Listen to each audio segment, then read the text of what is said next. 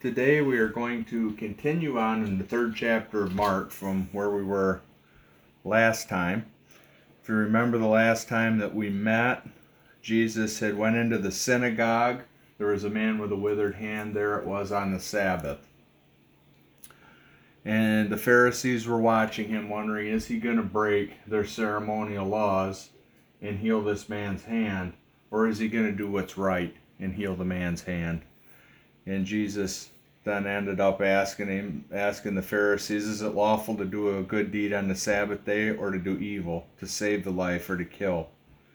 And then they didn't answer him. So Jesus ended up healing the man with the withered hand. That took us through verse 5. And then in verse 6, it's recorded the Pharisees departed and straightway gathered a council with the Herodians against him that they might destroy him. So they had went to the Herodians and tried to then persuade them to come aboard with the idea to kill Jesus. Our verses today are going to be verses 20 and 21. Now we're only on 6, so there's going to be a little bit of backtracking we're going to do before we get to our verses today. Our verses today read, And the multitude assembled again, so that they could not so much as eat bread and when his kinfolk heard of it, they went out to lay hold on him, for they said that he was beside himself. So if you will pray with me. Now let the words of my mouth and the meditations deep within all of our hearts be acceptable in thy sight, O Lord, our rock and our redeemer. So, as I was saying, the, the Pharisees, they go off to the Herodians to try to come up with a plan to kill Jesus. And we're early on in the Gospel of Mark, so the cross that they eventually put Jesus on was not something that happened right away. It was something that had been planned for a long time, since almost since the beginning of Jesus' ministry when he offended the Pharisees. It was time to have him killed and get him out of their way.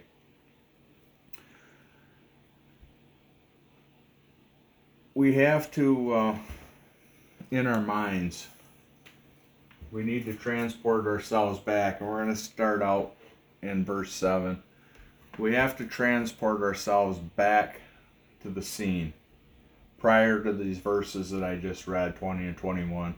We need to transport ourselves back to that scene. We need to put ourselves close to the situation so we can realize what exactly is going on and how it relates to today's verses. The Pharisees went to the Herodians. Jesus returns to his homeland and he returns to the people that he grew up around. And he was now home. He was home with his people. As he arrives home, Jesus withdrew to the sea with his disciples, and a great multitude from Galilee followed. But they also came from Judea and from Jerusalem and Idumea and beyond the Jordan in the vicinity of Tyre and Sidon. There was a great number of people that heard all that he was doing and they came to him. So there was this great multitude that came from all over.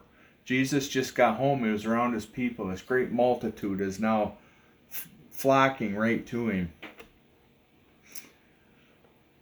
there were so many people that came so fast that Jesus would tell his disciples, I need a boat that I can get off into the sea a little bit to get away from this crowd because they're pushing him backward.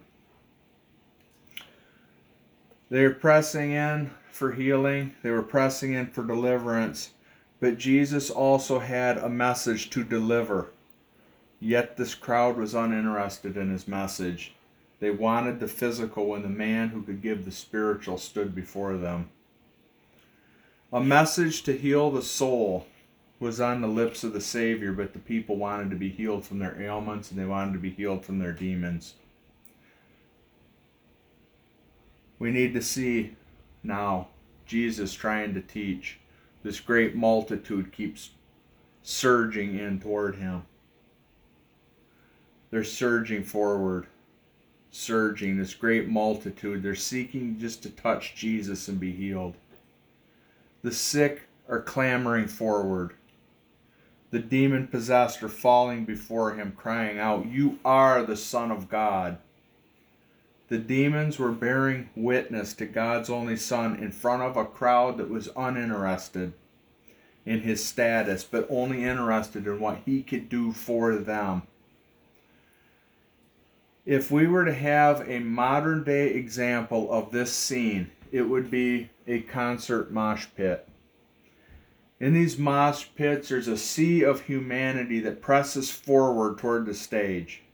The attitude and the energy at a fever pitch. The bodies are colliding against one another. There's straining, they're heaving, there's pushing, there's shoving. Sometimes violence is breaking out, sometimes there's physical altercations. At other times, there's literally people being pressed against and crushed against the barricades that separate this massive crowd from the stage. And this situation would be similar. The people that pressed toward Jesus, they weren't there for Jesus' autograph. They were there to be made whole again. They were there to be healed. Their lives were lives of pain and agony, sickness and demonic possession and they were in pain. Each step could have been possibly excruciating. Maybe they knew if they weren't healed soon that they would die. And we know that the human body is one that fights for life. Inside their bodies, they would be panicking. They knew that they must get to this man. They must touch Jesus and be healed, or else they die. They push they shove. They don't care for their fellow man's or for the words coming from the mouth of the Savior. They must touch Jesus. Anxiety and determination is at an extreme. Life is at stake. If they're ever to be normal again, if they're ever to be whole again, they must touch Jesus. More pushing, more shoving, more surging forward. They must get to him. Can you picture this in your mind? Are you seeing this? They must get to Jesus. Jesus is being driven back towards the water. He calls to his disciples to get a boat as he is pushed to the water's edge. He's almost knocked into the water. Maybe at some point he is driven into the water by this crowd. Jesus in his hometown, surrounded by his people, is now cornered at the water's edge like an animal. As the multitude continues to surge forward toward him. At this point, he has healed many, yet many more are coming. The boat arrives as the surge continues. Jesus gets in the boat as the multitude advances forward they begin to back out into the sea. The people are following. They cannot give up now. They cannot give up now. They must touch Jesus. Jesus continues until he's far enough away from the people to deliver the message. Far enough out to a place that he won't be capsized in the boat or mobbed by the multitude. Perhaps he went so far out into the sea where the water was deep enough that he was now over their heads. Now, this truly is not the scene depicted in the pictures and tales from yesteryear of a sober scene of calmness as the people come single file to Jesus for their needs to be met. Nor is it one of basic human decency, one person allowing another to cut in line or one sick person helping another sick person to touch Jesus before they themselves can touch him. The scene is one of desperation. As a man known to have healing power is in town and no one knows for how long.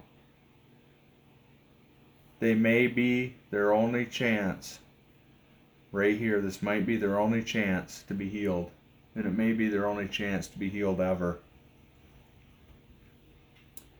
By envisioning what the scene was truly like, it's going to help us to understand the text better. Jesus was mobbed at the sea. After he was in the boat, he goes to the mountain and calls his 12 disciples. That's in the verses following, the ones that recount the multitude. The gang is all together now Jesus and his 12 disciples. And they go home, and the multitude gathers again, which left no time for them to eat, no time for a meal. Yet, in spite of the hunger that Jesus felt, he continues on with the ministry. And we don't have no idea what the time frame is here. We don't know if it was a couple of hours that they didn't eat, a couple of days, a week. We have no idea of what this time frame is. To him, to Jesus, it didn't matter. The mission must go forward, and Jesus knew the mission was a long way from being complete. Jesus knew he must press on. Luckily, in the interest of Jesus' health, his friends and family would show up on the scene. They had come to, as the New American Standard says, take custody of him. As the Geneva Bible said, they come to lay a hold of him. Mark had used this term elsewhere to mean the arrest of a person. The family and friends of Jesus were going to come in and take Jesus into custody and haul him off because they thought he had lost his senses. No one would ever go to the lengths Jesus was going unless they were insane. They sought to bring Jesus into their custody and care for his own good. Basically, he had lost his mind, they thought, and he needed an intervention. Jesus wasn't looking out for his best interest, but rather he was allowing others to impose on him. And Jesus was not living his best life now. Jesus had become a servant to a horde of demanding masters, and who but them who but them, who but his family and friends would be able to save him from this insanity? This path that Jesus now walked was seen as irrational at best and insane at its worst. He was a religious fanatic that was burning the candle at both ends. It wasn't a matter of if, they thought, but when he would finally burn out if nothing was done and they were deeply concerned. Yet, in their concern, they lost the point of his ministry. They missed it completely. Even those closest to Jesus could not see his true identity and nature. They couldn't see he was the one sent by God to be the ultimate sacrifice, and that the ministry he was doing at this point was paving the way for the final victory that would be won upon that cross at Calvary. It was the events that unfolded here that undoubtedly led Jesus to say later in Mark, a prophet is not without honor except in his hometown and among his own relatives and in his own household. A person who is truly God's will find honor. Jesus said this, but it will not be in his own hometown it will not be with his own relatives, and it will not be in his own house. Mark would go on to say, and he could do no miracle there except that he laid his hands on a few sick people and healed them, and he wondered at their unbelief. This he speaks of Jesus.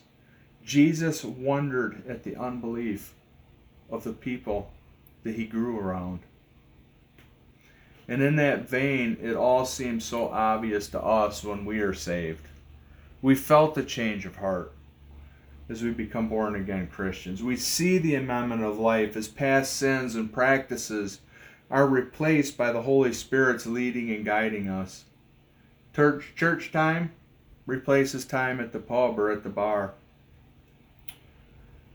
Time away from home is replaced with time at home leading family Bible studies Are we immediately perfect and sinless as some claim after this change? No. But slowly and surely we transform away from the creatures we were and into the creatures God has ordained us to be. We see this in our own lives, but others may be unable to see or they refuse to see this change. Just like us with our people, Jesus' people crowded around him for what he could do for them. They didn't crowd around him for the wisdom of the scriptures and the preaching of the word of God. To them, he was no different. They cry out, We know you from the past. You have no authority to preach to me on anything or about anything. You're no better than me. You can go to that fancy church, wear your fancy suits, and walk around being morally conscious and financially generous. But I know it's all an act. Does any of this sound familiar to any of you?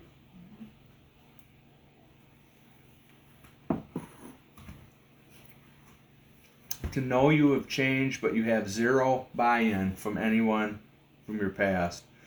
Instead of respecting you, they step back and wait until they see or hope to see a house of cards style life, one that you have manufactured according to them, come crashing down. Your family and friends are going to be the most difficult place to witness of Jesus. And this is especially true if you've had a rough or a harsh upbringing a troubled childhood, if you are the only Christian in your family, or maybe you had a heavily sin influenced life before meeting the Savior. So many people in this world will remember you from days past. They'll remember the words that you've said. They'll remember the actions that you've taken. And they will never let you outlive anything you have said or done around the people of the world. They'll never see the Christ follower you've become, the person of God you are now. They will have trouble believing the things you say and do. They know what you were and where you came from. Instead of being a Christian, saved by the blood of Christ, you'll be little more than a hypocrite, trying to be something you're not and never will be, turning your back on everyone to live a lie. Just as Jesus was, you'll always be. Nothing more than the carpenter's son from Nazareth and never a child of God. Your refusal to get intoxicated with them as you once did will be seen as you being judgmental toward their now sinful actions. Your zeal for the Lord may be understood as you being brainwashed or being led into a cult. How can you tell me when you know good and well you were once one of us. You claim to be washed as white as snow, yet you fall so far from where you should be. By this book you witness from, you hypocrite. Repent and believe, they say. Repent and believe like you. No thanks. I'll be true to myself, and you can keep living your lie. Many people in life will face the same disrespect and lack of caring as Jesus did in his hometown. But do we really need to worry what others think about us as our as our walk with our Lord and Savior intensifies and grows? Certainly not. You don't have to be respected or honored or both by those of the world who place your walk your faith under their microscope to nitpick out everything that they in their worldly belief system knows or or thinks they know about you in your face that may fly in the face of the Lord you claim to serve. To be useful to God, one must be faithful to Christ and walk in his ways. We can see that the lack of respect and belief in Jesus Christ himself that he experienced is written about in Mark 6. Mark wrote, Jesus went out from there and came into his hometown, and his disciples followed him. When the Sabbath came, he began to teach in the synagogues. And the many listeners were astonished, saying, Where did this man get these things? And what is this wisdom given to him? And such miracles as these performed by his hands. Is this not the carpenter, the son of Mary, the brother of James and Joseph and Judas and Simon? Are not his sisters here with us? And listen, as the verse concludes, and they took offense at him.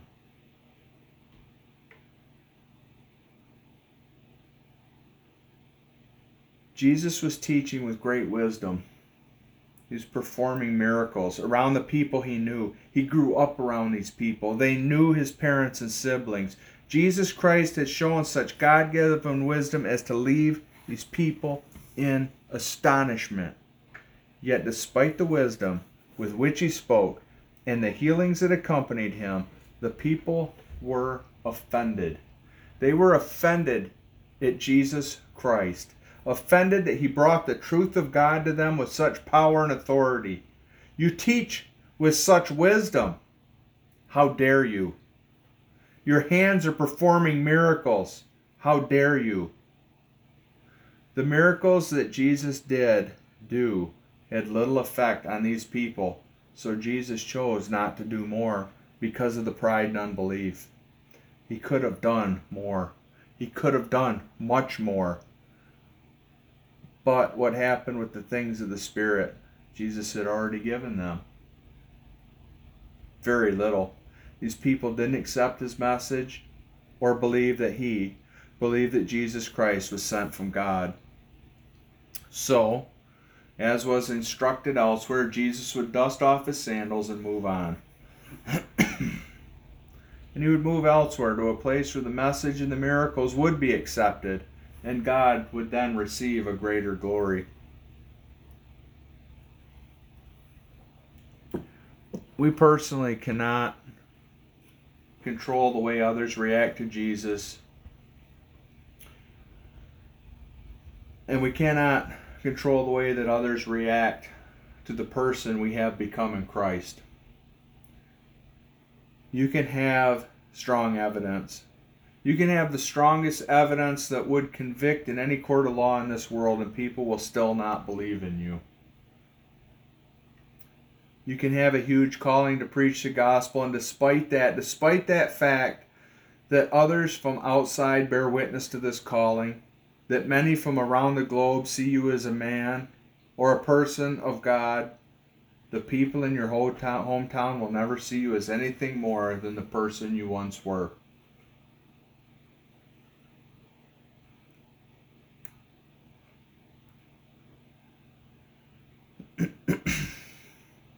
You'll always be the one who drank excessively. You'll always be the kid who grew up in the rough part of town whose personality and attitude bore witness to this fact. You'll always be the one who turned the whole town upon its ear one warm sunny day. And you'll never be anything more to those people. Anything you say or do will be seen with contempt and scorn. To this I say, move along just as Jesus did. Move along. You're casting your pearls before swine. Pray for these people. Pray that someone comes along that can lead them to Christ. Then dust off your sandals and move to a place God can use you. Now, I'm not saying uproot your home and move to a deserted island, but find a different sphere of influence maybe plug into a church in a neighboring town, maybe join a Bible study that's being led out of someone's home that you've heard really good things about. The possibilities here are endless. Whatever you do, though, please, please, please do not stay where you are and allow discouragement to enter in. Do not get discouraged with the people who refuse to believe that you were truly changed by God and allow sin to creep in. You need to keep your walk pure. Keep your walk on track. Seek Christ with all your heart and do not stop. Keep witnessing. Keep speaking of the Savior and keep up the fight. If you pray, the Lord will bring you to those that want to hear His word. Or, to those that need to hear His word, the Lord will bring them to you. If Jesus Christ had naysayers and critics, if Jesus Christ had naysayers and critics in this world, rest assured you will too. They will be critical of everything you do, everything you say. And sadly, it's probably going to be your friends and family that will be at the forefront of this criticism and naysaying.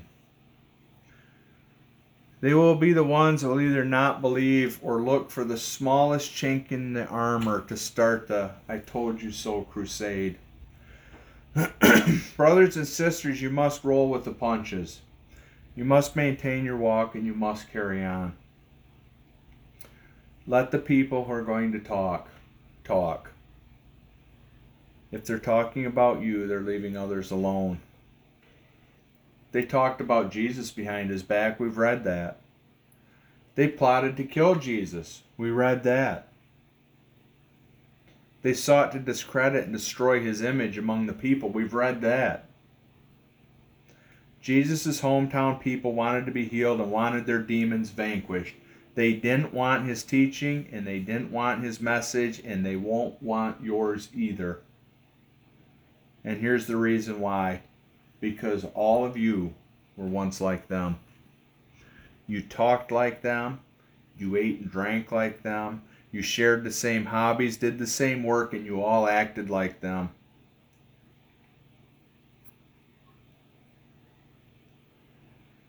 If there is a God powerful enough to save you, to completely turn you from the creature you were to a child of God you are now,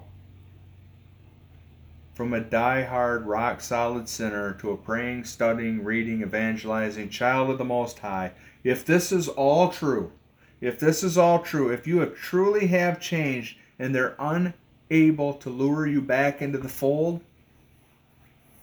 well then, they have to look at their life. They have to look at their actions. They have to look at their behaviors, and they have to come to the realization that there truly is a God that can change. And if this God can change one person so much like themselves, then they too may have to look at their life. And, brothers and sisters, this makes people really, really uncomfortable that if somebody so much like them can be changed into the image of Christ, and it makes them look at the unknown, the big question is there truly a God? Is there truly a God that can change? Is there truly a God that can save? They may say there isn't, and then life will go on as normal, and you are a, a lunatic. You're a religious fanatic. If they can see a change in someone so close to themselves, then they must truly look inward to the fact that God exists. The fact that, by God's grace, you are completely different, a completely different person, makes them uneasy and uncomfortable. The thoughts come in. I have placed my entire life in the life I'm now living.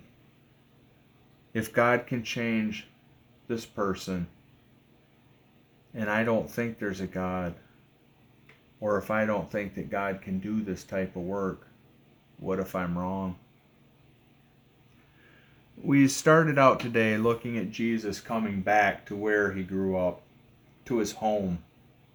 He was mobbed by people from all over seeking to be healed. By, but his own people were full of unbelief in him as a coming Messiah. And just as Jesus was, so we will be. Don't don't worry. Be a follower of Jesus Christ. You can lead a horse to water, but you cannot make them drink. And you can witness to the glory and power of God in your life, and people won't listen for a variety of reasons. Let them have their reasons. Let them have their doubts. Let them have their suspicions. But whatever you do, don't let them be right. Lean on Christ to carry you through. Lean on Christ to give you the strength to persevere when they seek to watch your destruction. Lean on Christ to give you the power to forgive when you have been trodden down upon so hard that you don't know if you or your faith will survive the onslaught. Be ready to walk away to preserve your soul from those who seek to destroy it. Step away from the world and toward the cross of Christ. They can destroy your physical body. They can break bones. They can bring all sorts of slanderous allegations against you or try to turn your entire sphere of people around you against you. But they cannot destroy your soul and they cannot destroy your relationship with Christ. Jesus said in Matthew, Do not think that I came to bring peace on earth. I did not come to bring peace, but a sword. For I came to set a man against his father, and a daughter against her mother, and a daughter in law against her mother in law. And a man's enemies will be the members of his household. He who loves father or mother more than me is not worthy of me, and he who loves son or daughter more than me is not worthy of me. And he who does not take his cross and follow after me is not worthy of me. He who has found his life will lose it, and he who has lost his life for my sake will find it. I beseech you today to continue on the path away from the life you once had. Let no one, let no one stand in between you and your Lord and Savior. Not your friends, not your family, not this world. Be not afraid of death, but be afraid of finding a life and sticking with a life that is not God honoring lose that life for your own sake and find yourself in the family of God, wherein, for the sake of Christ, you will find life and life eternal. Amen. Amen. Amen.